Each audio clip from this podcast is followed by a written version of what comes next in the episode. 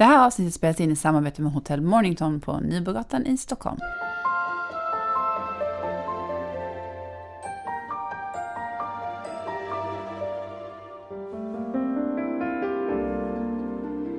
Hej och välkommen till Föräldrakollen, podden för dig som vill veta lite mer om graviditet, barn och föräldraskap. Och idag sitter vi här på Hotell Mornington och ska podda snart med Maria Duva. Som är, ja det kan du berätta vad hon är. Hon är kriminolog och arbetar väldigt mycket med eh, faror på internet och liksom Mm. barn på internet, barn på nätet eh, och i sociala medier och sådär. Och det här är en ganska stor grej, jag menar det är ju Ja men det digitala livet, det känns som ibland som Ja, att det nästan har tagit över det verkliga livet. Ja men verkligen, det känns som en helt galen värld alltså, som bara är helt oändlig. Och barnen, Ah. våra barn, liksom, de ligger i framkant på det här. Det men känns det- som att eh, är man som förälder, att man kanske inte jobbar med det eller har ett eget intresse i det, så kommer de snabbt köra om en. Du, mina barn har redan kört om Ja, de har det. Ja, det Treåringen har kört Ja, om. lätt. Ja. Men alltså, ja, men det, det är lite läskigt alltså, för det är så jäkla mycket att ha koll på. Och jag menar, jag tycker så här med barn, bara det här, så så här lägga ut på Instagram och sånt där, helt plötsligt, alltså i början tänkte jag kanske inte så mycket på det. Jag har alltid haft privatkonto, men nu har jag blivit så här supernöjd med det. Mm. Att, att, liksom, att det ska kapas konton och grejer. Liksom. Mm. Det, man känner sig lite utsatt för man har inte riktigt koll på farorna. Nej. Och sen tycker jag också att man inte har riktigt koll på, ja men så här, du lägger upp en bild. Ja. Men så kanske man inte tänker på att den kommer finnas där för evigt och det är typ inte din längre utan det är någon annan som har tillgång till den och beslutsrätt. Och, Mm. men alltså det, man tänker kanske inte så långt ibland när man bara åh gud vilken gullig bild, den här vill jag dela med mig till mina vänner. Nej, och sen fattar inte riktigt, som på Facebook äger ma- materialet och, och Instagram äger materialet. Men vad innebär det? Innebär det att de får ta min bild och, och göra vad fasen de vill med den? Så kan det väl ändå inte vara? För men, om du har valt att ha bara några få som följer dig, Mm. så känns ju det skitläskigt att det finns då den här faran, om man ska kalla det, Mm. som man absolut inte har någon koll över. Nej. Men och sen tänker jag att barn, vad ska de säga om jag lägger ut hela deras liv? Mm. Utan de själva är delaktiga i det. Ja, om några år när de Ja. Så här, Vad har du gjort? Ja men eller hur? Så bara man får lägga undan en peng till psykologen varje månad så här, Ja. samtidigt som man lägger ut sin bild på Instagram. För varje, det, är- det är som nya svärburken, internetburken. Exakt. Den får man ha där hemma. Men sen är man ju Ja. så glad för sina barn. Jag tror jag fattar ju ändå det att de flesta vill liksom dela med sig och det, ja, En glädje, ja. eller hur? Ja, men det är klart det är det. Ja. Så, så, precis, så egentligen handlar det dels om föräldraaspekten, så här, i Mm. vad vi beslutar kring våra barn, vad som ska finnas på nätet och inte vilka bilder vi lägger upp. Det är en grej, men Mm. liksom, sen är det ju också barnen och hur de använder nätet. Ja, och där är väl vi fortfarande ganska liksom, eh, skyddade eftersom Mm. vi har lite yngre barn. För det känns ju spontant lite så här magont, bara de blir lite äldre och mer aktiva på internet. Ja men gud ja. Eller spel som är Mm. internetbaserade eller liksom vad de nu är inne på för någonting. Det är då det börjar bli riktigt läskigt. Ja, och det ska vi få höra om nu. Ja, det ska vi. Nu säger vi välkommen till vår gäst Maria Duva. Hej! Hej! Hej Maria! Du, när barn blir kontaktade av vuxna på nätet, kan du berätta, hur brukar det vanligen gå till? Ja, det är ju eh, såklart utifrån vart de är någonstans, tänker jag. Alltså barn idag blir ju utifrån olika åldrar också kontaktade mest där de spelar, skulle jag säga. Det är där chatten till eh, ett spel. Det kan vara allt ifrån chatten till eh, Quizkampen, som det utreds ett ärende precis just nu. Eh, chatten på Wordfeud. Eh, det kan vara på när man kör online-spel. Eller om man kanske skypar samtidigt som man eh, spelar. Så där skulle jag säga. Och sen också så är det otroligt vanligt nu att jag säger, Snapchat brukar man väl börja ha ungefär från 8-9 års ålder. Och där skulle jag tänka mig att där kan man också få kontakt med barn såklart. Och Musical.ly. Och där kör man ju också mycket från typ 8 års ålder. Om man nu har, om vi säger att man har ett öppet konto på Musical.ly och kör live så kör det också live för hela Musical.ly-världen. Och där är ju öppet mål såklart. Men eh, vad vill de här vuxna som då kontaktar barn i de här forumen? Och är det det här som vi då kallar för grooming? Ja, alltså grooming, om man tittar på grooming i verkliga livet så är det ett långsamt arbete kan man säga. Ett successivt eh, förtroendeskapande hos förövaren där man knyter sig an till en, eh, ett barn, eh, kanske som man har i sin fysiska närhet på något sätt och vis. Och det är väl så vi tänker på grooming. Grooming på nätet har ändrat sig ganska ordentligt. För förr så var det ju ganska det kanske är också olika vad man har för längtan och sug som förövare. För det är så att man liksom finner eh, vad ska man säga, nöje eller hur man nu, upphetsning, vad man nu ser hos en förövare. Eh, just för man tycker att det är härligt att hålla på och curla och hålla på och grooma liksom mm. en, en ungdom, ett barn, så är det såklart ett syfte hos dem. Men en del gör ju inte det. Idag kommer ju en, alltså det kommer ju otroligt snabbt. Det går ju på split second så händer det ju att eh, skicka bilder, skicka bilder, skicka bilder. Mm. Det är nästan så det kommer. Mm. Alltså jag vet inte, jag skriver med väldigt många barn hela tiden och eh, eh de två vänder. Hej läget, du är söt, skicka nudes. Eller hej mm. läget och så kommer en dickpic. Mm. Och det, det går ju inte ens att föreställa sig ungefär hur unga de är. Men jag pratar med barn som går i årskurs fyra och är med om det här. Mm. Precis i väskan här just nu har jag ett ärende som är eh, barnfödda 2005 som, var på en, som satt på en middag med sina föräldrar och går iväg och sitter vid datorn och så går de in på en sida där det inte ens krävs inloggen där det finns en chattfunktion och där hittar den förövare dem och eh, får både den här pojken och flickan då och visa, sina, ja, visa sig nakna i kameran. Mm. Ja. Eh, vem är den klassiska förövaren? Finns det en klassisk förövare till ska jag väl säga? Ja, det måste väl ändå säga. Alltså, jag brukar ju mest försöka luta mig mot facit. Och mm. facit är ju domar som vunnit laga kraft. Eh, om man ska hårdra det.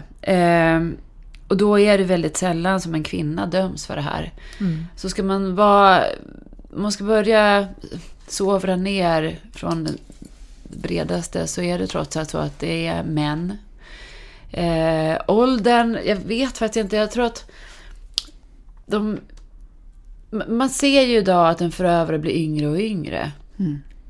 Den yngsta, alltså om vi tittar på fysiska sexuella övergrepp så är det väl runt, eh, jag vet inte riktigt exakta siffror, men det är en stor den, alltså, om vi säger att det är runt hälften som är av en främmande förövare mm. så är det ändå runt hälften av någon som de känner och då är det inte alltid heller en vuxen, det kan vara en jämngammal.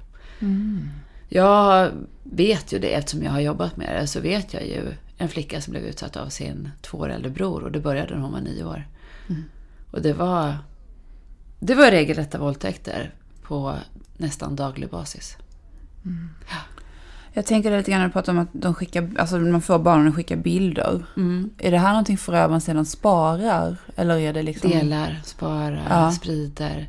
Alltså om man nu, nu har jag ju lyckligtvis jobbat väldigt länge med det här så jag mm. har ju kollegor från förr mm. som har sjukt coola karriärer och som mm. har hamnat på positioner i polisiära världen som är vansinnigt häftigt. Och mm. jag är stolt över dem och de sitter på positioner och jobbar världen över från Interpol och uh, samarbeten med alla möjliga andra polis, vad man ska säga, Europol och de här. Mm.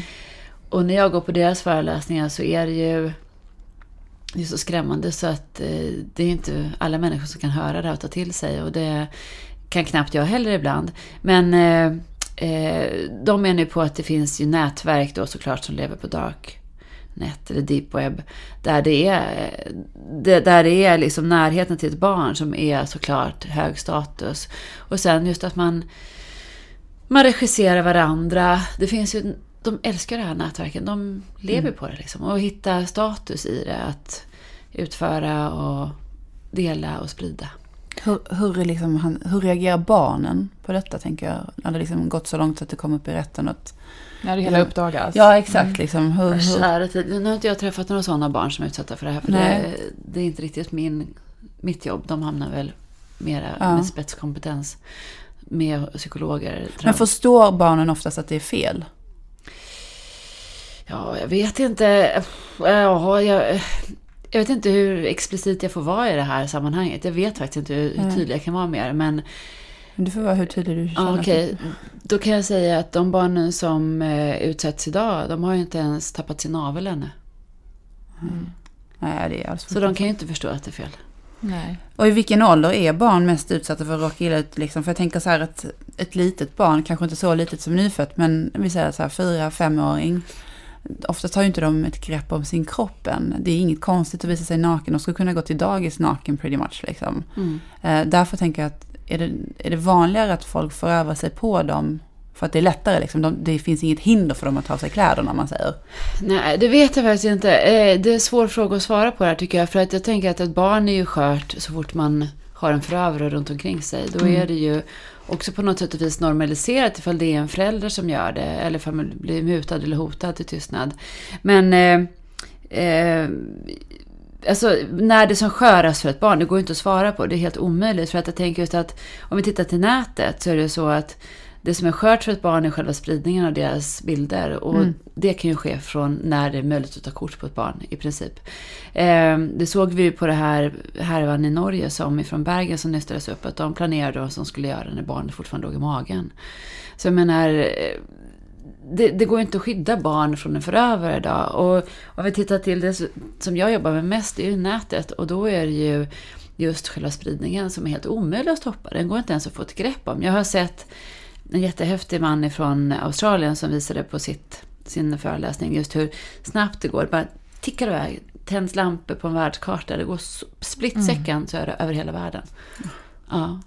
Du nämnde innan dark web. Kan inte du förklara lite närmare vad det innebär? Ja, jag ska försöka. Ja. Jag vet inte riktigt hur jag ska förklara det. Men det är så här att för, förhållandet brukar beskrivas som toppen på ett isberg.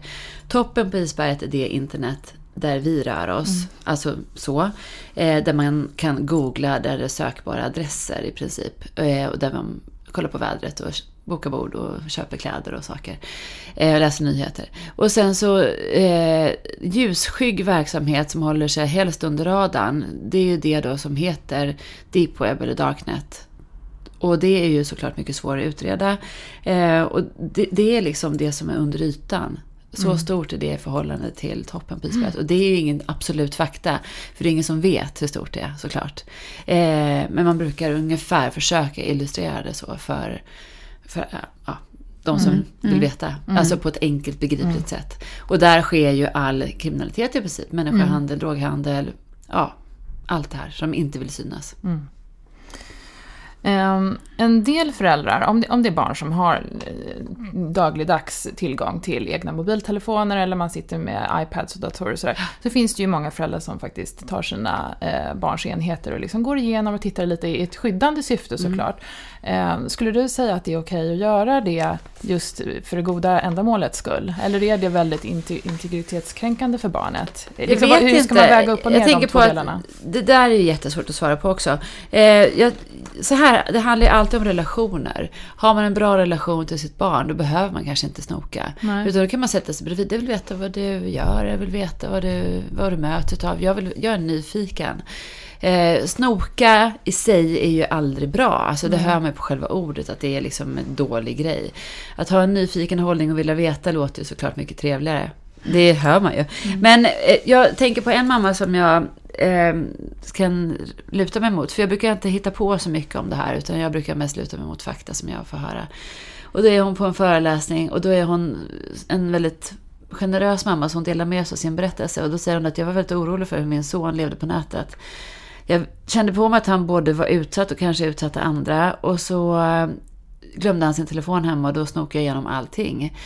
Egentligen så är det så att när hon känner sig orolig för att han utsätter andra. Då är det så att det kommer ändå landa i knät hos henne. För att eh, om ni lyssnar på den här podcasten Instagramupploppet, eller dokumentären är det såklart, förlåt. Eh, då, då är det tydligt just att eh, brott på nätet är lika olagligt som i övrigt. Och eh, det landar i knät hos föräldrarna. Även om barnet döms så kan ju också en eh, utsatt utkräva skadestånd civilrättsligt. Det går ju utmärkt. Om era barn då begår ett brott när de är runt 10 år och den här utsatta väljer att vandra den vägen civilrättsligt. Nu är inte det jättevanligt i Sverige, men det händer ju. Då, då är det fullt möjligt att föräldrarna blir skadeståndsansvariga för sina barns handlingar. Mm. Och sen så är det upp till ett visst del av prisbasbeloppet och sådana saker. Men det är ändå själva ja, ansvaret ligger där. Och det är ofta så att telefonen står i ert namn eller i förälderns namn. Eh, och det är ni som betalar abonnemanget och surfen. Och då är det ändå så att jag tycker, även om man ska hårdra det med, sina barn, att blir jag orolig för dig så måste jag faktiskt få veta. Mm. Eh, men det är såklart, snoka igenom en telefon, det är ju obra. Det gjorde den här mamman. Och det, hon lämnade spår efter sig, för det gör man ju. Man kanske går in och öppnar ett sms som Just de inte har öppnat. Eh, eller ett meddelande. Och då ser ju barnet det såklart. Eh, och det blev inget bra för dem. Hon sa det att förtroendet oss emellan är helt raserat. Min son hatar mig efter det här. Ja, vad jag har gjort. Jag har sagt till honom det, jag har uppfostrat honom så hela hans liv, att han inte ska snoka och leta och veta vad som är mitt och ditt och sådana saker. Och nu gick jag in och snokade i hans telefon. Fast det kanske var, och grejen var att hon hittade liksom ingenting heller. Så det var ju Nähä. också, Mm. Mm. det var det som var lite jobbigt för henne. Mm. Mm. För det var det jag tänkte genast på när du Mm. eh, nämnde det här exemplet. Att tror du att man som förälder kan känna när någonting är fel? Precis som att hon hade en känsla av att någonting kanske händer här. Mm. Tror du att man känner det när någonting är på gång? Ja, det kan ju varit fel för den pojken på att hon inte hittade det. Så kan det vara också mm, såklart. Men, eh, eh, ja. Barnen kanske förändras, jag vet inte. Ja. Men det, Ja, alltså generellt kan man säga så här, ett barn som verkligen börjar vaka över sin telefon. Alltså verkligen tar med sig den hela tiden och inte släpper den ifrån sig. Eh, då kan man faktiskt fråga sig, vad är grejen liksom? Vad är det som händer? Varför är det så här? Eh, och tecken på barn, ja, alltså det som är vet inte jag hur man liksom bor såklart, men märker man på sitt barn att sömnen eh, rubbas, det är faktiskt ett väldigt tidigt tecken skulle jag säga. Sömn, trötthet, okoncentration, att det börjar liksom eh, straffa sig i skolan på olika sätt, att man kanske hamnar i konflikter på andra sätt, eller att man hamnar i efter och liksom en, om vi säger att man var en schysst elev förut, att det gick bra för en i skolan på en lagom nivå liksom. Så kanske börjar gå dåligt helt plötsligt och då måste man kanske ta reda på vad det är som är anledningen. Men jag brukar faktiskt, det som syns mest på barn det är sömn. Oroliga barn har svårt att somna, eller de vaknar, eller är sjukt trötta. Mm. Det är ju faktiskt så, om man nu ska vara riktigt hårdrare, att somna, då släpper man ju kontrollen. Så är man utsatt så vill man ju helst inte somna. Nej. Vad kan jag då göra som förälder för att minska de här riskerna? Jag tänker det finns ju en del barnsäkerhetslås man kan installera på Mm. sin mobil och Verkligen. dator och så vidare. Liksom, vad, vad rekommenderar du? Mycket, jag rekommenderar allt. Ja. Det ena får inte utesluta det andra. Nej. Om vi säger så här hemma hos eh, en familj. Hemma hos dem så säger vi att de har kanske tre barn i olika åldrar. Och då är det så att olika åldrar direkt visar på att eh, alltså barnet lever i olika världar såklart. Men har man en tioåring och en femåring och en bebis så lever inte de i samma värld. Eh, då är det så att tekniska lösningar är ju jätteskönt att ha faktiskt. Men många barn kanske 10, 11, 12 års ålder kan ju lätt koppla ur de här tekniska lösningarna hur enkelt som helst. Och vi kanske har svårt att stoppa in det i datorn. Hur ska vi installera det här nu, den här mjukvaran? Och barnet bara klickar bort det, för de kan ju väldigt mycket. Barn idag är ju ofta den i familjen som hanterar nätet mest och bäst. Så att det är ju så. Och faktiskt också på ett sundast sätt och kanske har en helt annan inställning till livet på nätet än vad vi vuxna har, som faktiskt har levt halva livet utan nätet. I alla fall jag har gjort det. Så tekniska lösningar, ja, gud vad skönt tänker jag när man har en treåring som sitter och kollar på eh, hästar eller på uh, någonting på YouTube och man s- grävskopor eller sopbilar eller vad det nu må vara. För då vet man att mitt barn kommer inte mötas av någonting som inte passar mig. För man kan ju installera efter olika säkerhetsnivåer också. Om man nu köper olika tekniska lösningar. Men det räcker med att det här barnet är hemma hos mormor, morfar, farmor, farfar eller hos grannen så kanske inte de har det och då möts de ju av det ändå. Så, så jag tycker att många, många, nästan alltid på föräldraföreläsningar som jag får frågan att när ska man börja prata med ett barn? Ja, när ska man börja prata med ett barn om sådana här saker? Jo, helst innan en förövare gör det. Det är ju det klassiska svaret. Och tittar vi på eh, en av de mest uppmärksammade domarna från förra, för, alltså förra året, eh, 2016 kom ju den domen från tingsrätten först eh, och överklagades till hovrätten.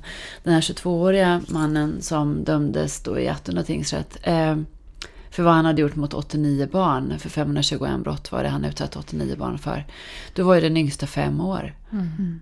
Och det är såklart i relation till ett syskon, för en femåring rör sig inte så mycket på chattar själv.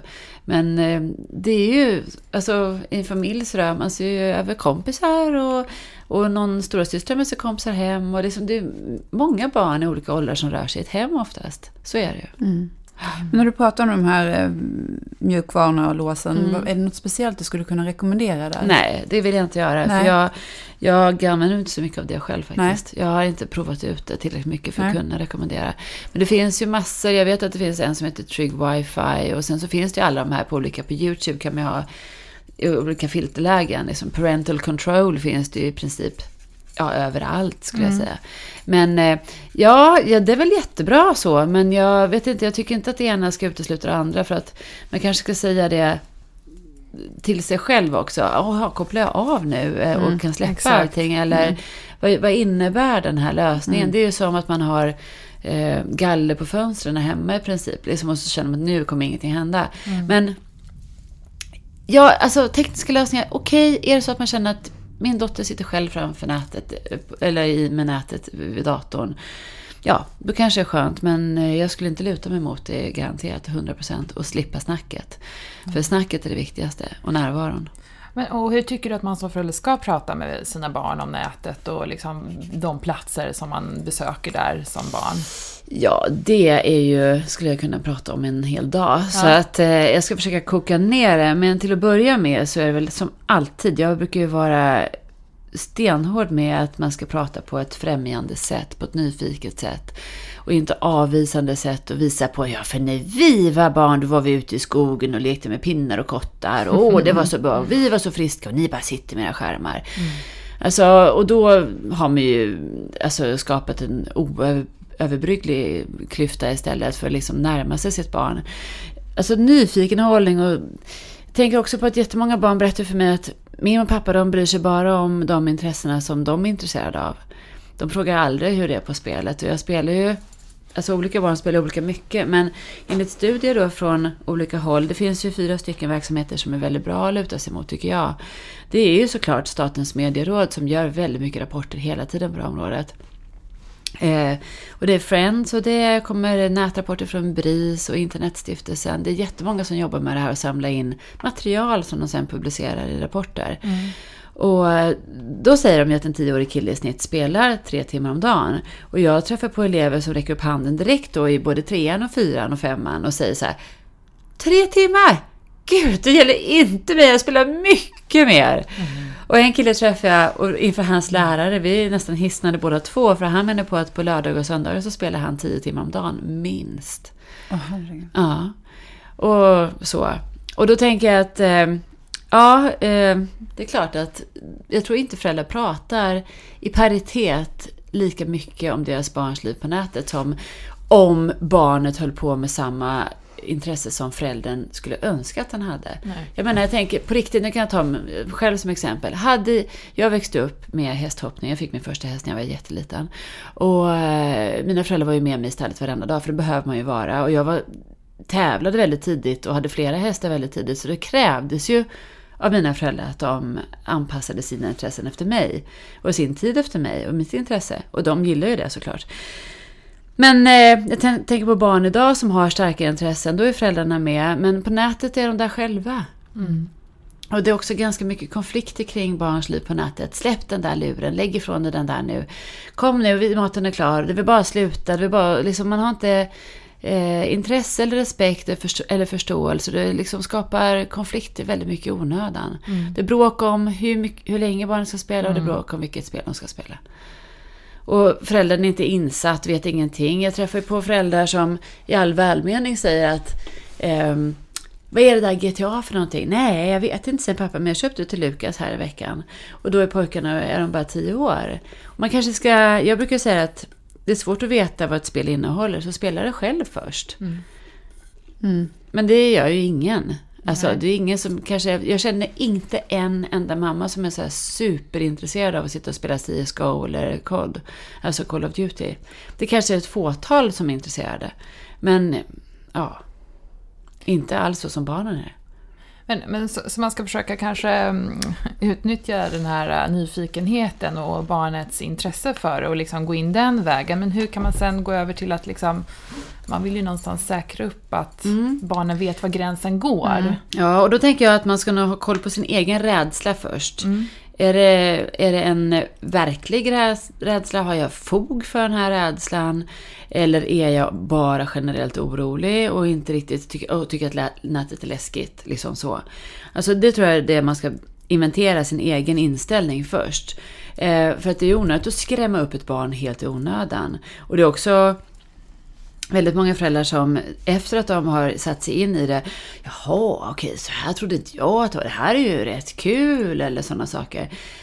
Men eh, så här, närma sig sitt barn, titta på vad de möts av. Säg att barn, ni har ju mest föräldrar som lyssnar när barnet är från typ, hur gamla, upp till kanske sju? Upp till skolåldern ungefär. Ja, precis. Och innan det så skulle jag säga att många barn rör sig kanske på eh, olika ja, sådana här små chattspel. Typ kanske om man är jättetidig MSP eller man kanske har alltså Moviestar Planet. Kanske Star Stable. Har man ett äldre syskon så kanske man är där. Eh, ja, musical såklart. Men alltså vi varnar ju barn för ganska mycket i vårt samhälle i övrigt, i den fysiska världen. Vi varnar dem väldigt tidigt för att inte följa med någon främmande person som lockar med godis eller med hundvalpar eller ber om hjälp och sådana saker. Och då får man helt, jag brukar säga så här att det som är väldigt lätt att fatta för barn det är att alla hundar ska man inte klappa. Så, man ska alltid fråga först. Eh, för alla hundar vill inte bli klappade och alla hussar och matter vill inte att en hund ska bli klappad. Och det kan barn argumentera för. Men eh, då får man ha samma förhållningssätt. Alla vuxna är inte snälla. Det är bara så. Och helst av allting så är det också ganska bra ifall barnet möter på många olika typer av vuxna. Så man faktiskt kan se att en del vuxna beter sig på olika sätt. Jag tänker på min dotter, hon reagerar jättemycket på när någon annan förälder har en tråkig ton eller tar tag i barn. Det är min dotter superkänslig för. Gud, hon tog tag i honom. Och, vad- och du vet, gränsen är så tydlig för henne. Och då säger jag, ja, det finns en del vuxna som gör på olika sätt. Och då blir det det här med att alla vuxna är kanske inte välmenande. Och det gäller också att man tar reda på vem man hänger med på nätet då, och hur man kan göra det. Och jag menar på att ska ett barn chatta i tidig ålder, då ska man vara med som förälder. Finnas med. Och då kommer vi in lite grann på det här. Om, om man själv inte är den som surfar runt och man är absolut inte intresserad av spel och sådana här grejer som förälder. Eh, men vad bör man ändå sätta sig in i? Du säger här nu chatta, där är det liksom en gräns. Att där bör man alltid vara aktiv som förälder också, tycker du? Eller? Ja, jag vet inte om jag... Alltså jag, jag ska svara på ett ganska krasst sätt faktiskt. De flesta barn är, eller de flesta föräldrarna är ju intresserade av sina barn. Då får man vara intresserad av hela sina barns liv. Mm. Det är bara så. Hänger ditt barn mycket på spel, då är det bara att hänga där själv också. Eller inte hänga där själv, utan kanske i alla fall vara medveten om vad det är.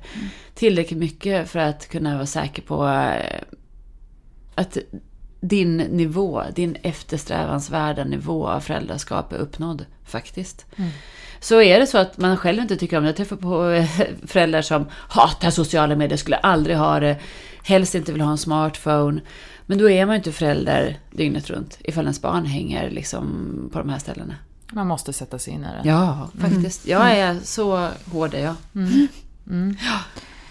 Eh, Och om man nu misstänker att barnet faktiskt har blivit kontaktad av en vuxen på ett inte så schysst sätt, liksom. V- vad ska man göra? Hur går man tillväga då?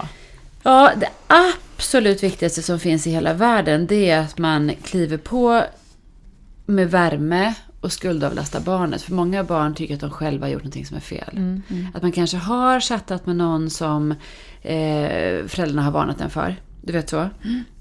Föräldrarna kanske sagt att du ska inte vara där, du får inte skriva med dem, du får inte göra, du måste känna alla dina fans eller du måste känna alla dina följare. Och så har man ändå kanske skrivit med någon eller också man kanske ändrat inställningar i smyg och sådana saker. Och då måste man skuldavlasta som vuxen och bara Ingen fara själv, det är inte hela världen. Det går bra, det kommer gå bra. Har barnet skickat någon bild och man själv håller på att gå sönder för att man är så sjukt ledsen, orolig, rädd, arg, alltså vad man än må vara så måste man samla sig. Och så får man säga till barnet, ja men tänk hur mycket selfies det skickas per dag. Det, alltså det, det är så mycket bilder, det är, det är ingen fara. Alltså man måste samla sig in och ta det här snacket så man inte lägger på ännu mer skuld på barnen. För det, det lovar jag dig att det vet alla barn. Får, gör man någonting som är fel, då tar mamma och pappa telefonen, då tar mamma och pappa nätet, man får inte godis, sa en kille häromdagen, utegångsförbud. De vet så väl om konsekvenser från deras föräldrar, så därför säger de ingenting. De säger ingenting. Ja. Ska jag återberätta vad som hände med de där 89 barnen från Attunda? Åldern på dem var ju alltså från, majoriteten var från 11 till 13 år. Bara flickor. Men det var faktiskt bara två stycken som larmade för vuxenvärlden. De andra var tysta. Ryser. Ja. Då fick polisen ringa till dem och säga vi identifierat er i en utredning. Så barn är tysta om deras liv på nätet. Vi har hotat dem till tystnad. Det blir ingenting. Du, vet, du får inte ha telefon om du inte sköter dig. Så. Mm. Men är det generellt så att det är flickor utsätts i större utsträckning? Ja, för det som vi vet är brott. För vi vuxna brukar anmäla det som vi är ganska säkra på att det måste vara ett brott. Och oftast är det så att flickor blir ju mer sexuellt ofredade. Och så fort det rör sig om flicka och sex, då vet de flesta föräldrar att det här måste vara ett brott. Och då anmäler man det. Pojkar blir mer ofredade utifrån sina förmågor, visar alla studier. Eh, pojkar eh, blir mer hur de är på spel och hur de sabbar, hur de förstör, hur de blir blockade. Alltså, det är på samma nivå ungefär som pojkar mellan den här studien från, från eh, Friends, nätrapporten. Så är det från samma nivå eh, oavsett ifall det är pojke eller flicka, det är ungefär var tredje som kränks eller man då liksom känner sig ja, illa behandlad på nätet kan man väl säga. Eh, från åldern 10 år till 16 år. Men det är flest flickor som är målsägare. Och jag tror att det har att göra med att eh, eh, man inte riktigt vet ifall pojkarna är utsatta för något brott egentligen. Och därför så, ah, det var väl inte så farligt det där. Man slätar över det så får det fortsätta. Ligger det hos föräldern då alltså? Det tycker jag. Det är ju väldigt sällan en tioåring överhuvudtaget anmäler brott själv. Ja, jag Eh, tänker att man är känsligare som förälder till en flicka än det till tror en jag. pojke. tror jag också. Mm. Och jag tror också att vi vuxna pratar väldigt olika. Den, den studien skulle jag rekommendera er att titta på. Det här dagiset eh, utanför Gävle som heter Tittmyran. Som gjorde den här genusstudien. De satte upp kameror i taket. Det är jättelänge sedan. Vad kan det vara nu? Vad har vi 2017? Det måste vara runt 2000 ungefär som den här studien gjordes tror jag. Eller kanske till och med tidigare. Ehm, då tittade de på hur personalen utifrån genusmedvetenhet mötte barn på olika sätt. Både verbalt och just när man tröstade och sådana saker. Sjukt kul. Och eh, jag tror ju att man bemöter pojkar och flickor olika deras utsatthet. Och sen tror jag också att föräldrar pratar olika mycket med sina söner och sina döttrar. Vilket kanske gör att en dotter har man ett närmre snack med. Alltså närmre vad det kommer till tankar och känslor. Även fast pojkar och flickor har samma talorgan så tror jag att det är olika. Ja, säkert. Nu, är det olagligt för en vuxen att ta kontakt med okända barn på nätet? Nej, Nej, så att, men i sexuellt syfte. ja, Ja. men så länge man inte vet syftet. Menar, man kan ju tycka det är lite eh, suspekt att man överhuvudtaget tar kontakt med ett barn som man inte känner.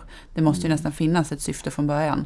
Men redan där kan man inte som förälder göra någonting om man märker att det är en man som till exempel tar kontakt med ens barn. Jo, Men det- kan du väl göra. Du Kan kan, man ju prata med ditt barn om att det är Ja, olämpligt. men man alltså, kan inte på något sätt sätta dit honom liksom. Nej. Nej. Nej, jag kan ju, alltså om vi vänder på det. Jag är ju vuxen på nätet. Jag är en Ja. 40, snart 44-årig tant. Ja. Om jag skriver till eh, något barn som eh, kanske är, vad säger, min eh, kompis dotter eller någonting från förr, kompis som man hade Mm. gick i skolan med. Då begår inte jag något brott om jag säger att hon är söt och gullig, vilken fin klänning jag har på sk- skolavslutningen. Då begår inte jag något brott. Nej. Nej. Fast jag är vuxen. Men jag tänker att man liksom ändå, att det finns en skillnad på kanske hur man kontaktar. Ja, Alltså, exakt. Så fort det det finns är ett sexuellt främmande, då, då, Så fort man, ja, men så fort man börjar märka att det här, det här vuxna börjar ha nära kontakt, en tät kontakt. Kanske just om man tittar i grooming-syfte. De har ju enormt långt tålamod. Alltså de kan ju vänta Ja. flera år. Eh, då, om man börjar märka av att det blir en osund relation. Jag, jag, jag kan faktiskt säga det, vad jag tänker på en fritidsledare som hade väldigt eh, välvilja. Som det var hos honom att han ville vara den här vuxne som fanns på nätet även på helger. Så tänker jag att det tolkades ju fel hos föräldrarna och med all rätt tror jag. För att jag tror att man måste veta sitt uppdrag om man är fritidsledare faktiskt. Så. Men det beror ju på intentionen. Sen så kan ju, så länge inte brott är begått så eh, kanske man mest ska flagga för att det sker ändå. Tänker jag till kanske skolan eller till, ja, man kan ju anmäla ändå. Mm. Ehm, Elaine Eksvärd, hon har ju uppmuntrat föräldrar att nätvandra. Mm. Är det en bra idé och hur gör man i så fall? Ja, alltså jag eh, känner ju Lin och jag måste säga det att hennes intention där är ju såklart den bästa. Jag menar närvaro av vuxna eller föräldrar där ens barn är såklart. Så är det ju. Men eh, jag tror också att eh, det där sköts ju redan på sätt och vis av eh, polis.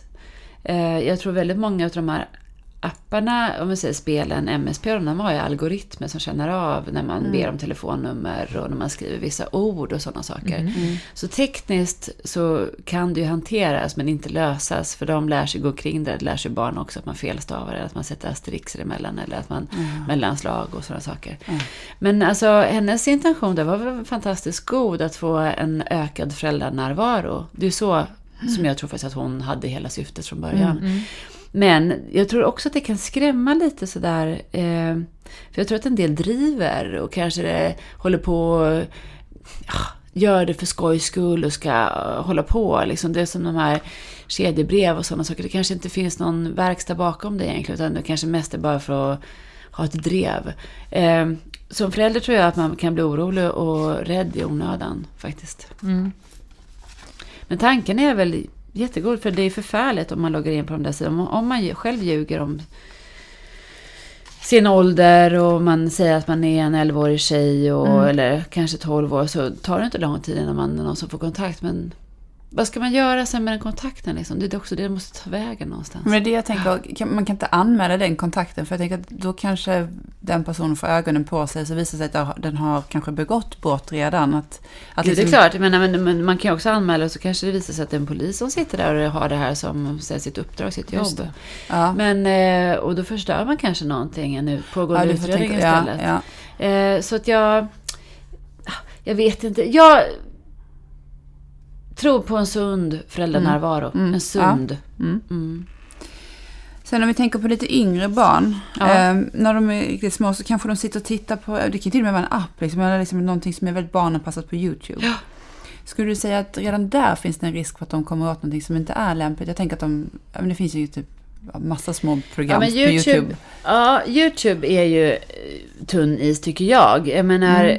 det kommer ju upp rullande förslag hela tiden på vad, vad, vad man ska titta på. Mm. Jag menar, när vi går in på vår YouTube hemma så kommer det bara förslag på eh, Lego gubbar-filmer liksom. För det är Mm. vad min son tittar på. Men är man hemma hos någon som kanske har sökt på någonting helt annat eh, så kommer ju förslagen som här rullar på sidan, Mm. de, de är baserade på tidiga visningar. Och då kan man ju se saker som man kanske inte eh, ska se. Men det är inte så att det kan nästla sig in någonting i det. Jag tänker till exempel att ja, hemma hos oss är det dinosaurier som ligger i hela Mm. det här flödet. Jo. Att, att det någonstans, alltså att någon som kanske inte riktigt vill väl, eller någon som tycker att det är väldigt kul att, Ja, att, att de i typ, vi säger att det är något, något så hemskt, någon sån här mordfilm eller någonting som ligger, det finns, att den skulle komma in i det ja, flödet liksom. återigen, ha, jag tror att om man har satt på de här filtrerna så, eh, min dotter är ganska besvärd över att vi helt plötsligt inte kan söka på alla musikvideos. Ja, Okej. Ja, och det vet jag ju varför då, för att vi har ju Mm. spärrat så, content. Så. Men eh, det har inte jag sagt till henne. Jag, tycker, jag tycker liksom att jag ska kunna känna mig lite nöjd. Oh, för, titta Mm. själv, sök på Bamse, Bamse-sången, Bamse-låten. Det finns ju, då finns det förslag på de som inte innehåller liksom Rune Andreassons text. Det finns ju, an, ja, Någon Ja, som har klätt exakt, ut sig ja, till som- Bamse ja, och så klickar man på är- den och då ligger den i ett kontext Ja, med någonting helt annat. Så klickar man på den. I Alltså, texten sjunger de Ja, helt exakt. Ja, andra jag grejer. Ja, Ja. det har vi hört hemma också. Och då var det ju tur att barnen inte fattade vad det var. Liksom. Ja. Så nej, jag tror... Eh, appar tror jag inte är någon större fara på typ Nej. telefon och... Eh, för det är ju en app då som man laddar ner. Sen så finns det vidare köp. Man kan ju hamna i situationer där barn har köpt grejer. Ifall man inte har liksom spärrat det att man ska ha Mm. till iCloud-köp. Eller att man har lösenordsskyddat. Dinosauriemat för 27 000 har vi Ja. en som har köpt. Ja. Vars barn har köpt. Så. Och det är ju inte så kul med Nej, 27 000 det är till dinosaurier. Liksom. Det är ju helt galet att det bara går. Ja, och det är ju företaget glada över. För jag tror att jag var, jag var på möte med de som ligger bakom Star Stable som är ett svenskt företag som är väldigt stort. 11 miljoner registrerade användare tror jag i 10 länder. Där finns det de som på riktigt har en månadsutgift på typ 25 000. Nej. Ja, jag vet. Och då undrar jag också vad det kan bygga på ifall man har det hela tiden. Man kan inte köpa så mycket innehåll. Ifall det är att man blir utpressad och mobbad till att tvingas att köpa eller ja. Usch, jag blir ledsen när jag tänker på de där summorna. Det kan inte vara rimligt. Nej, verkligen inte. Men tycker du att man som förälder alltid ska sitta med när ens lite yngre barn sitter med en mobiltelefon eller en padda och ja, okej, de kanske sitter med appar då som är lite säkrare inom situationstecken. Eller om de sitter på YouTube. Nej, jag tycker inte att man... Yngre barn, nu ska jag tänka hur jag själv har gjort. För mina barn är 9 och 7 nu, eller 10 och 8 snart. Eh, vi, alltså, vi var ju väldigt restriktiva med teknisk utrustning ganska länge. Eh, men, eh, men sen så eh, släppte vi väl på det. Också utifrån att man såg att alla deras kompisar hade det såklart. Då kändes det ju bättre att hantera det på ett tunt sätt hemma. Men eh, sitta med när de är jättesmå finns ju egentligen kanske... Det, det är ju just när de klickar sig vidare på YouTube som är en tunn is. Annars så tror inte jag att det är så farligt med själva apparna. Men jag tänker på att man ska veta vad det är. Jag, jag vill gärna se vad min son gör. Alltså på riktigt, jag vill gärna se. Verkligen. Och sen så att hon håller på och lär sig backa med lastbilar runt hörn just nu på sin favoritapp. Ja, jag tänker att det kanske inte kan vara så... Det är inte så dåligt liksom. Nej, det är bra. Ja, det kanske är rätt bra. Men jag förstår kanske inte fascination och dragningskraften, men däremot när han kommer och vill visa mig så måste jag visa samma lycka över det som om han kommer hem och säger att han har gjort någonting fantastiskt i den fysiska, verkliga världen. Jag måste vara lika mm, uppskattande, glad, stolt, eh, åh, på samma sätt, fast jag tycker att det är dötråkigt kanske. Det är ganska kränkande för ett barn om man inte visar den där... Som, de vet ju att kanske vi skulle bli glada ifall de kom hem och sa att de hade haft alla rätt på provet eller att de hade gjort mål i fotboll eller bandy eller vad det är. Och sen är det det här som de gillar.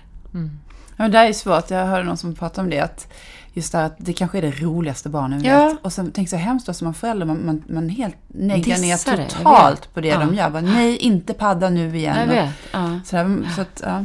Ja, det där Det är är, svårt. bedrövligt alltså. Jag, det är hemskt att höra. Jag har många sådana exempel och det är kränkande för barnen tycker jag. Men det, jag tror att man måste, ja faktiskt, det är så kul när man tänker på Snapchat exempelvis. För att eh, jag visade det för mina egna föräldrar under påsken och de skrattade ju ihjäl sig med de här filtren och allting. Och då närmar man sig deras värld. Det går så snabbt. Det, har, bara själva inställningen till att man själv min dotter skäms ju ihjäl över mig att jag dansar mus- på alla mina föreläsningar. Och hon bara, när jag är i hennes klass och föreläser, du får inte dansa musicaldanser för du dansar så gamla, de där kan alla redan. Och så, alltså, det är som, jaha okej, då måste jag lära mig någonting nytt då liksom. Och sen är jag rätt okej på att naila vissa grejer. Ja, men det där kan du få göra. Mm, du vet så. Ja, ja. Men eh, bara man närmar sig. Jag, jag har ett roligt exempel. Det är en rektor som bestämde sig för att okej, jag ska leva barnens liv, jag ska respektera deras liv. Så hon lärde sig alla Pokémon-figurer. Alla. Ja, ja, bra. allt, alla. Det- det- Och lärde sig namnet på en del också. Kunde Åh, liksom, eller förlåt, lärde sig Ja. namnet på alla, men lärde sig att rita en del också. Oj. Och respekten för henne, bara what? Alltså vilken cool rektor vi har. Stolt över henne. Och att hon tog deras liv på allvar. Det är häftigt. Ja, Ja, faktiskt. Men är du, alltså är du för att släppa användandet fritt helt och hållet? An- Ja, alltså jag vet inte vad jag ska svara på det. Alltså, jag tänker så att sättet att kommunicera har ju ändrat sig över år under tiden som jag har levt. Min dotter kan ju inte riktigt förstå att man köper vykort för typ 30 spänn utomlands och skickar hem för lika mycket och så kommer det hem en vecka efteråt. Hon tycker att det är mycket smidigare att skicka ett snabbt då. Så. Ja, jo, det kan Och det jag kan man ju hålla med om. Ja, faktiskt. Så att eh, sättet att kommunicera har ändrats över tid för oss. An, alltså så. Släppa det fritt? Ja, jag vet inte riktigt vad jag ska svara på det. Men eh, ja, kanske. Men det måste ju vara under rimliga omständigheter. Både i tid och kontaktyta. Alltså jag gillar inte att förbjuda saker sådär. Eh, när det kommer till kommunikation. Jag ser på min dotter när jag säger till henne så men alltså nu Olivia, nu måste du... Så, vi, musikal är klar för idag. Liksom. Nu har du suttit med det här, det är fint väder, vi går ut och studsar, vi går ut och cyklar, vi går ut och går med hunden, vi gör någonting istället. Så. Och då är det också så att jag tar ju bort det här eh, kommunikationen med hennes kompisar. För en del, mm. de hänger med varandra på ett annat sätt. Mm. House Party, den här appen som är så populär nu, jag menar, de, då är det åtta stycken som kan säga godnatt till varandra. Eller kanske öva på presentationen imorgon inför skolan en sista gång. Och istället för att komma till skolan en halvtimme tidigare och stå och vara nervös och någon kommer för sent, som vi fick göra då. Mm. Varför kommer du inte? För kommer du nu? Mm. Nej, men mamma. Och du vet, och så är det helt förstört. Då kan man ju känna sig rätt säker på det istället kanske. Man mm. går upp inför klassen dagen på. Mm. Jag tror att det är fritt användande. Jag, det som jag är mest det som jag är mest ofri med, vet du vad det är? Det är kontakt med främmande människor. Den vill jag gärna att man pratar med sina barn om från väldigt tidig ålder. Eh, vad, vad, som faktiskt kan ske. Och sen också faktiskt tid. Jag tror att, jag vet själv hur det var en gång när jag satt och kollade runt på YouTube och klockan var tre och det kändes som att det gått en sekund mm. på, från kvällen vid nio när barnen somnat. Sen tittade jag på klockan och klockan tre. Mm. Då hade jag bara kollat på talangklipp i princip. Mm. Men alltså, och det är ju oändligt. Mm. Det är just det här oändliga vi måste förhålla oss till. Mm. Så tiden tror jag vi behöver hjälpa våra barn att liksom få koll på. Ja. Om vi ska prata lite mer om sociala medier. Hur ja. tycker du att den miljön är för barn? Vad tänker du? Ja, där? jag vet inte. Det går inte att särskilja just att den är för barn. För många barn, en flicka berättade för mig eh, att hon fick inte ha Instagram för sin mamma. För mamman och pappan var så himla oroliga över att eh, hon inte skulle kunna hantera det. Hon skulle lägga upp fel foton, säger mm. vi. Och sen skulle hon eh, få tråkiga kommentarer. Det var det. Och så flickan fick inte ha det förrän hon var runt 12 kanske. Och sen så när hon själv fick kontot så började hon följa sin egen mamma. Och då såg hon att mamman hade lagt upp nakenbilder på henne när hon badade när hon var liten, alltså flickan. Mm. Och det är sådana bilder som jag aldrig skulle lägga upp på mig själv, säger flickan. Men det gjorde min mamma på mig. Mm. Så, så livet, för, livet på sociala medier för barn, när de är riktigt små. Alltså den yngsta bebisen i mitt flöde på Facebook är ju bara några minuter gammal. Så ligger de uppe på Facebook för allmän beskådning. Och då är det Facebook som äger bilderna. Och så fort det ligger på sociala medier så är det för alla människor på hela jorden. Det är mm.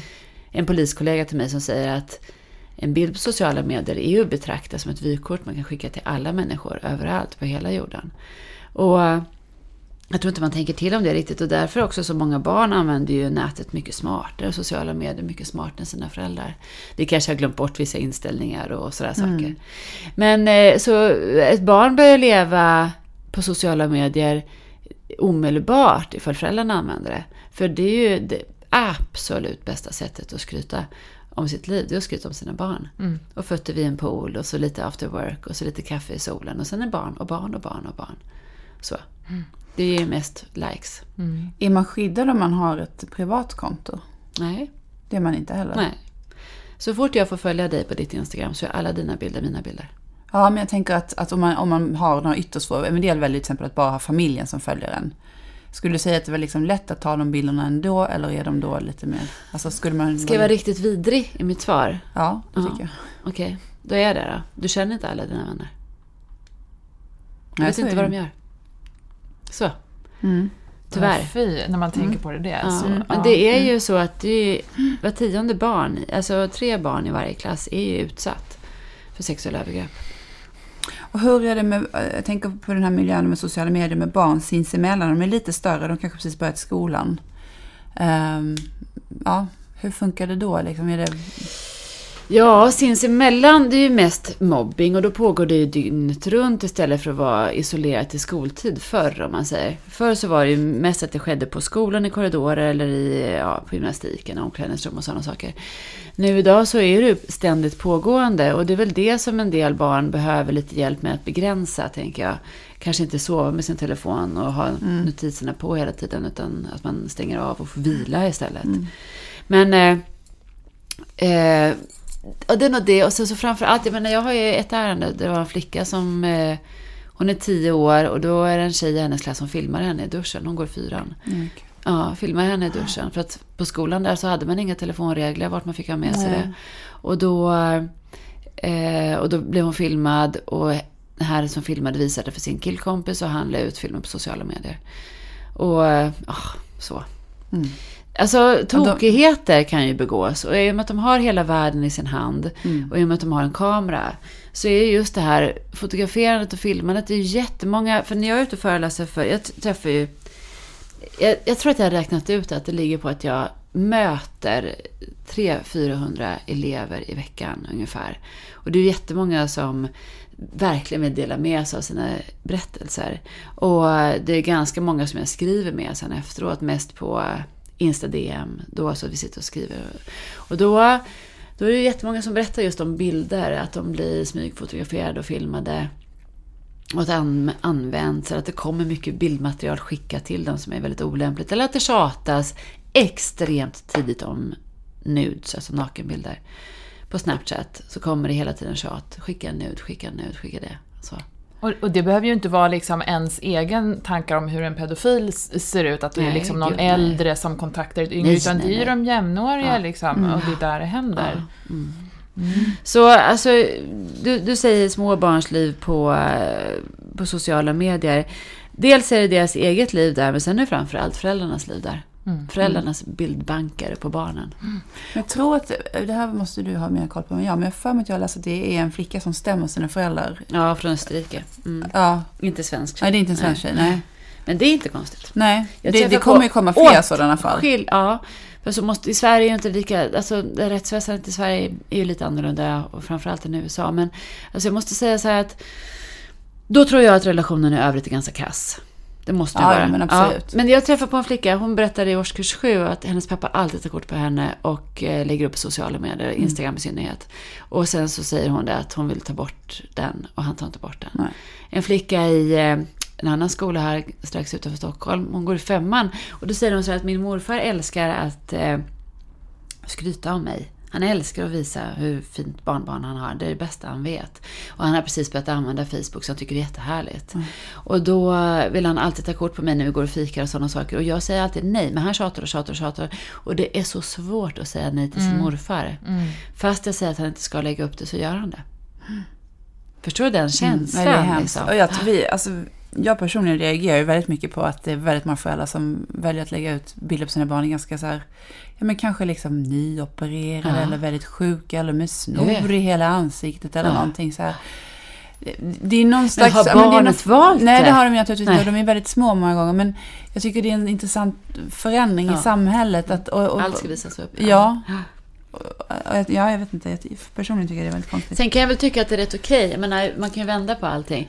Säg att du visar upp din dotter som ligger sjuk.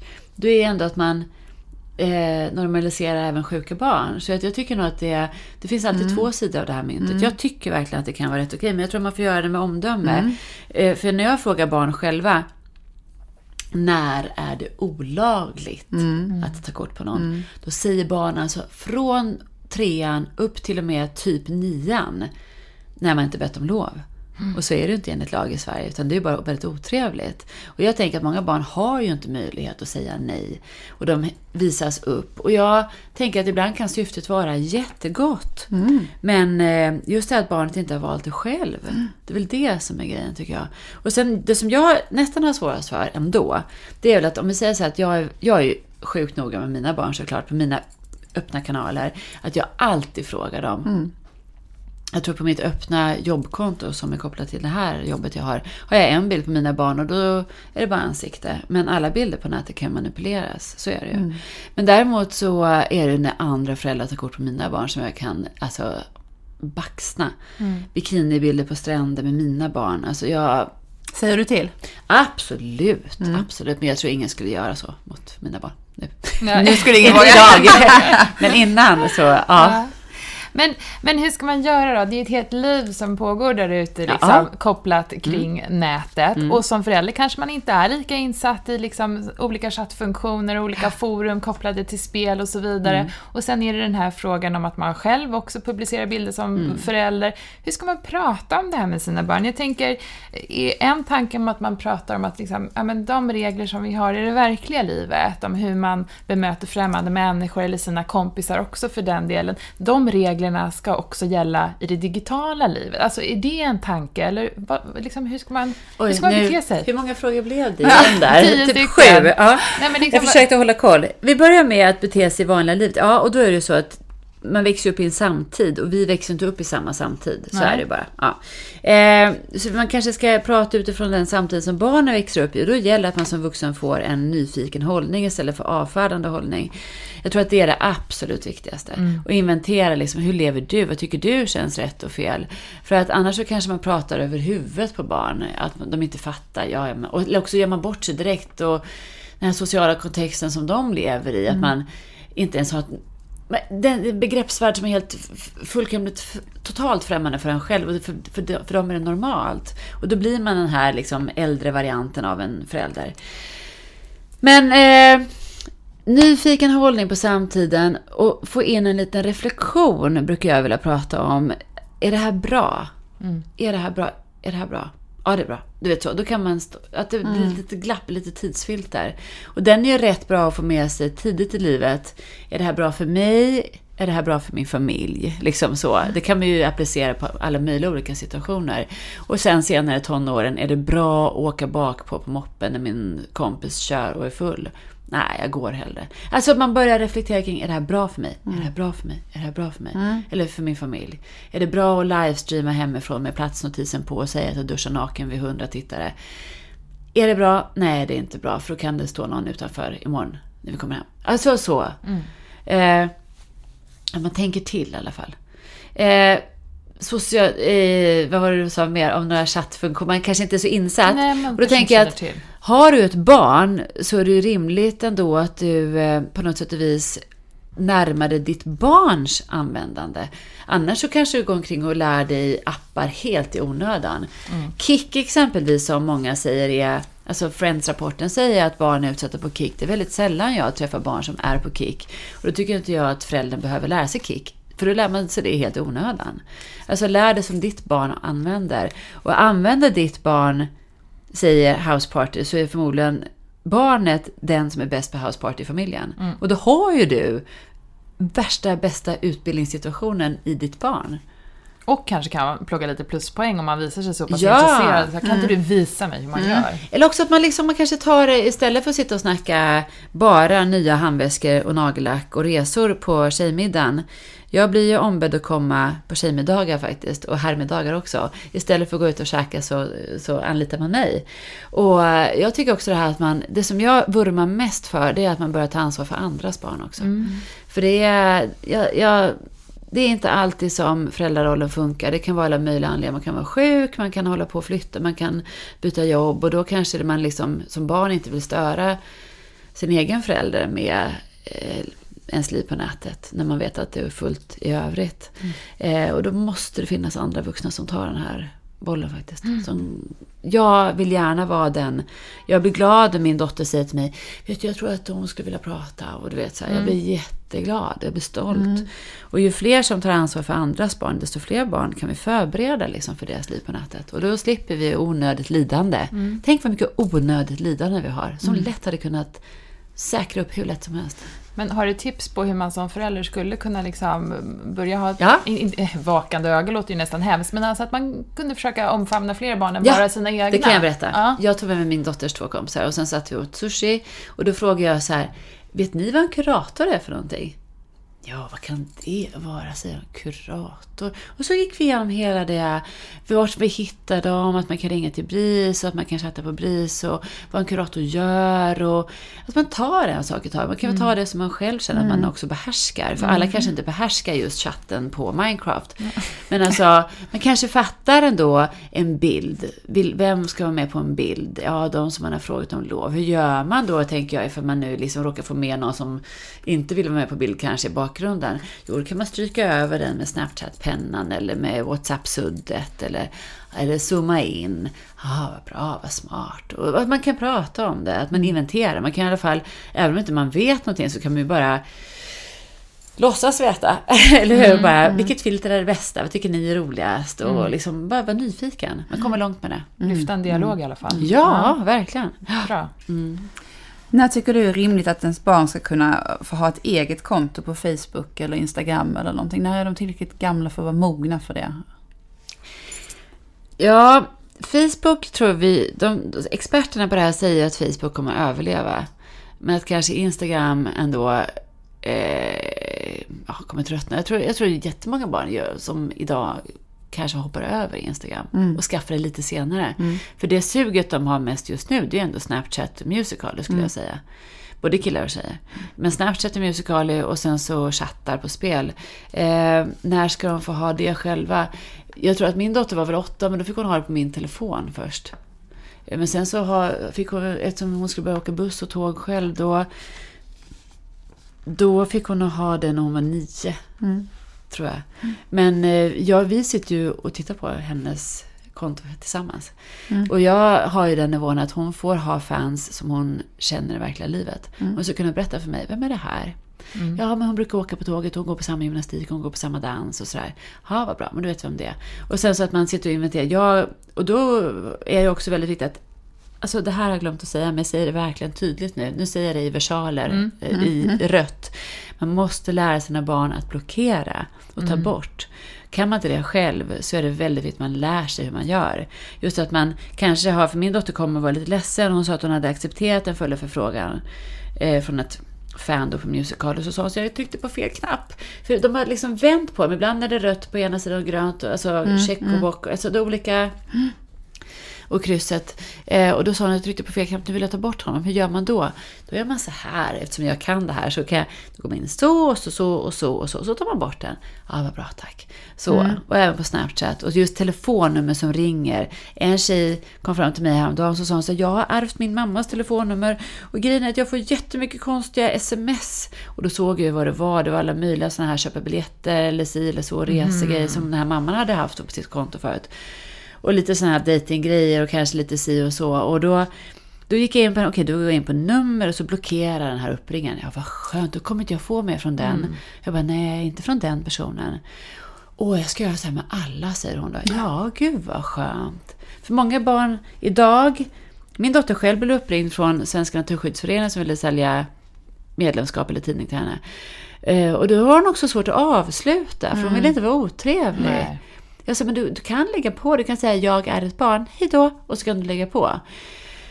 Men då, det känns inte det konstigt och sådär liksom. Just att avsluta och blockera är rätt bra att lära barn alltså. Bra. Men tycker du att man ska vara kompis med sina barn på, i de sociala medier som de använder? Ja, jag brukar inte, jag är ju det, alltså på Musical då. Eh, jag vill se vad hon lägger ut och jag vill se vad hon får för kommentarer. Men jag själv går inte in och kommenterar särskilt mycket, för slut säkert hon tycker jag är pinsamt. Ja. Men jag tänker kanske i ett syfte att ha lite koll. Ja, faktiskt. Mm. Ja, jo, men så är det för mig. Men det beror på att vi har väldigt nära, kontro- nära kontakt också. Sen så är det så att många barn har... Jag har ju två konton på Instagram. Ett som är öppet för hela världen att följa. Och ett som är för...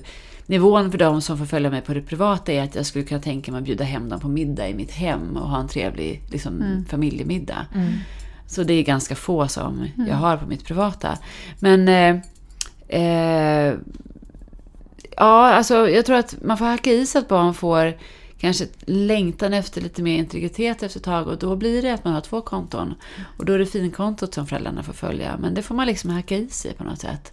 Eh, kommer de upp över kanske 12-13, jag menar, barn idag puberterar ju tidigare än vad vi gjorde. Eh, och då är det så att man kanske hamnar i en längtan efter lite avskildhet från föräldrainsyn lite tidigare. Men för det måste man ha omdömet med sig. Och framförallt då lyssna på liksom de här Instagram-upploppet och det här. Så just att man inte begår tokigheter. Bara för att man kanske mognar tidigare i kroppen så kanske inte, vad ska man säga, alla såna här utbildningsnivåer är fullständigt nådda. Eller konsekvenstänk eller omdöme. Ja, ni fattar. Liksom. Det kanske inte går hand i hand. Tack snälla Maria för att du kom hit idag. Det här var ju verkligen mycket att ta in, och, men alltså så viktigt. Ja, tack. Jag kände att ni började ganska med ganska komplicerade frågor där i början. Precis. Det var ganska hårt ut. Hoppas inte jag har skrämt ihjäl er, men det är ändå liksom faktiskt så här det ser ut. Och det tycker jag är jätteviktigt att man får ta del av också. Ja. Faktiskt. Bra. Tack för att jag fick tack. komma. Tack. Tack. Ja men alltså wow, vilken timme det här blev. Nu känner jag att jag måste gå hem och gruppera om lite med inställningar och grejer på våra enheter som vi har där hemma. Man har lärt sig väldigt, väldigt mycket idag tycker jag. Ja, jag har definitivt lärt mig jättemycket och jag har också lärt mig att jag är sjukt mossig och måste ta tag i detta och sätta mig in i detta för att ja, men självklart är jag jätteintresserad av vad mina barn gör. Och eh, ja, jag måste sätta mig in i det här helt enkelt så att man har koll på vad de är och liksom engagera sig i deras tid på internet. Mm, ett större Eh, engagemang ja, i vad de gör på nätet. Absolut, Alltså, så att det inte bara blir som att man slänger till datorn som en barnvakt när man ska laga middag. Liksom. Tycker jag. Mm. Eh, sen är det ju alldeles fruktansvärt, det är ju skrämmande på alla sätt och vis. Liksom, man vill ju inte riktigt ta till sig det här. Alltså, det hade varit, alltså ofta så... Men tidigare har jag kanske tänkt att ja, men det kan inte vara så vanligt, men nu inser jag att det är skrämmande vanligt. Ja, det är ju tyvärr. Eh, ja, men nu har vi i alla fall fått verktyg till att eh, bättra oss och alla föräldrar där ute, jag hoppas att ni verkligen tar till er det här och spenderar tid tillsammans med ett barn framför skärmen och sätter sig in i det. Mm. Och jag tycker att det var härligt att träffa Maria som Mm. faktiskt kunde inspirera i Ja. ett så här mm, tungt Mm, och jobbigt ämne. Eh, Att man faktiskt blir lite peppad av att höra henne prata om det här. Alltså, Ja. Okej, peppad är kanske fel ord, men jag, men jag tänker att man Jo, kommer ändå. stärkt ur och känner att så här, ja, men Ja. det här kan ju vi bemöta på ett helt annat sätt, på ett mycket bättre sätt där hemma. Exakt, exakt. Eh, och även liksom med andra barn i ens närhet, absolut. Och det jag- fina är ju faktiskt att ni kan boka Maria så att hon kommer och föreläser kanske på skola, arbetsplats eller tillsammans med vänner. Ehm, Så har hon helt fantastiska föreläsningar som engagerar alla kan vi lova. Mm. Och ni kan gå in på hennes sajt mariaduva.se och Maria stavar duva med F och V. Man. mariaduva.se. Och som sagt så släpper hon ju faktiskt eh, boken Mitt barn på nätet den 5 september, så den kan man ju också eh, kolla in. Yes. Eh, jätteintressant ämne idag, hoppas att ni delade den åsikten med oss. Och eh, har ni fler frågor till Maria eller till oss eller till någon helt annan så mejla dem som vanligt på hejföräldrakollen.nu utan prickar. Följ oss gärna på Instagram och Facebook och prenumerera på vår podd så hörs vi nästa tisdag igen. Hej då! Ha det bra!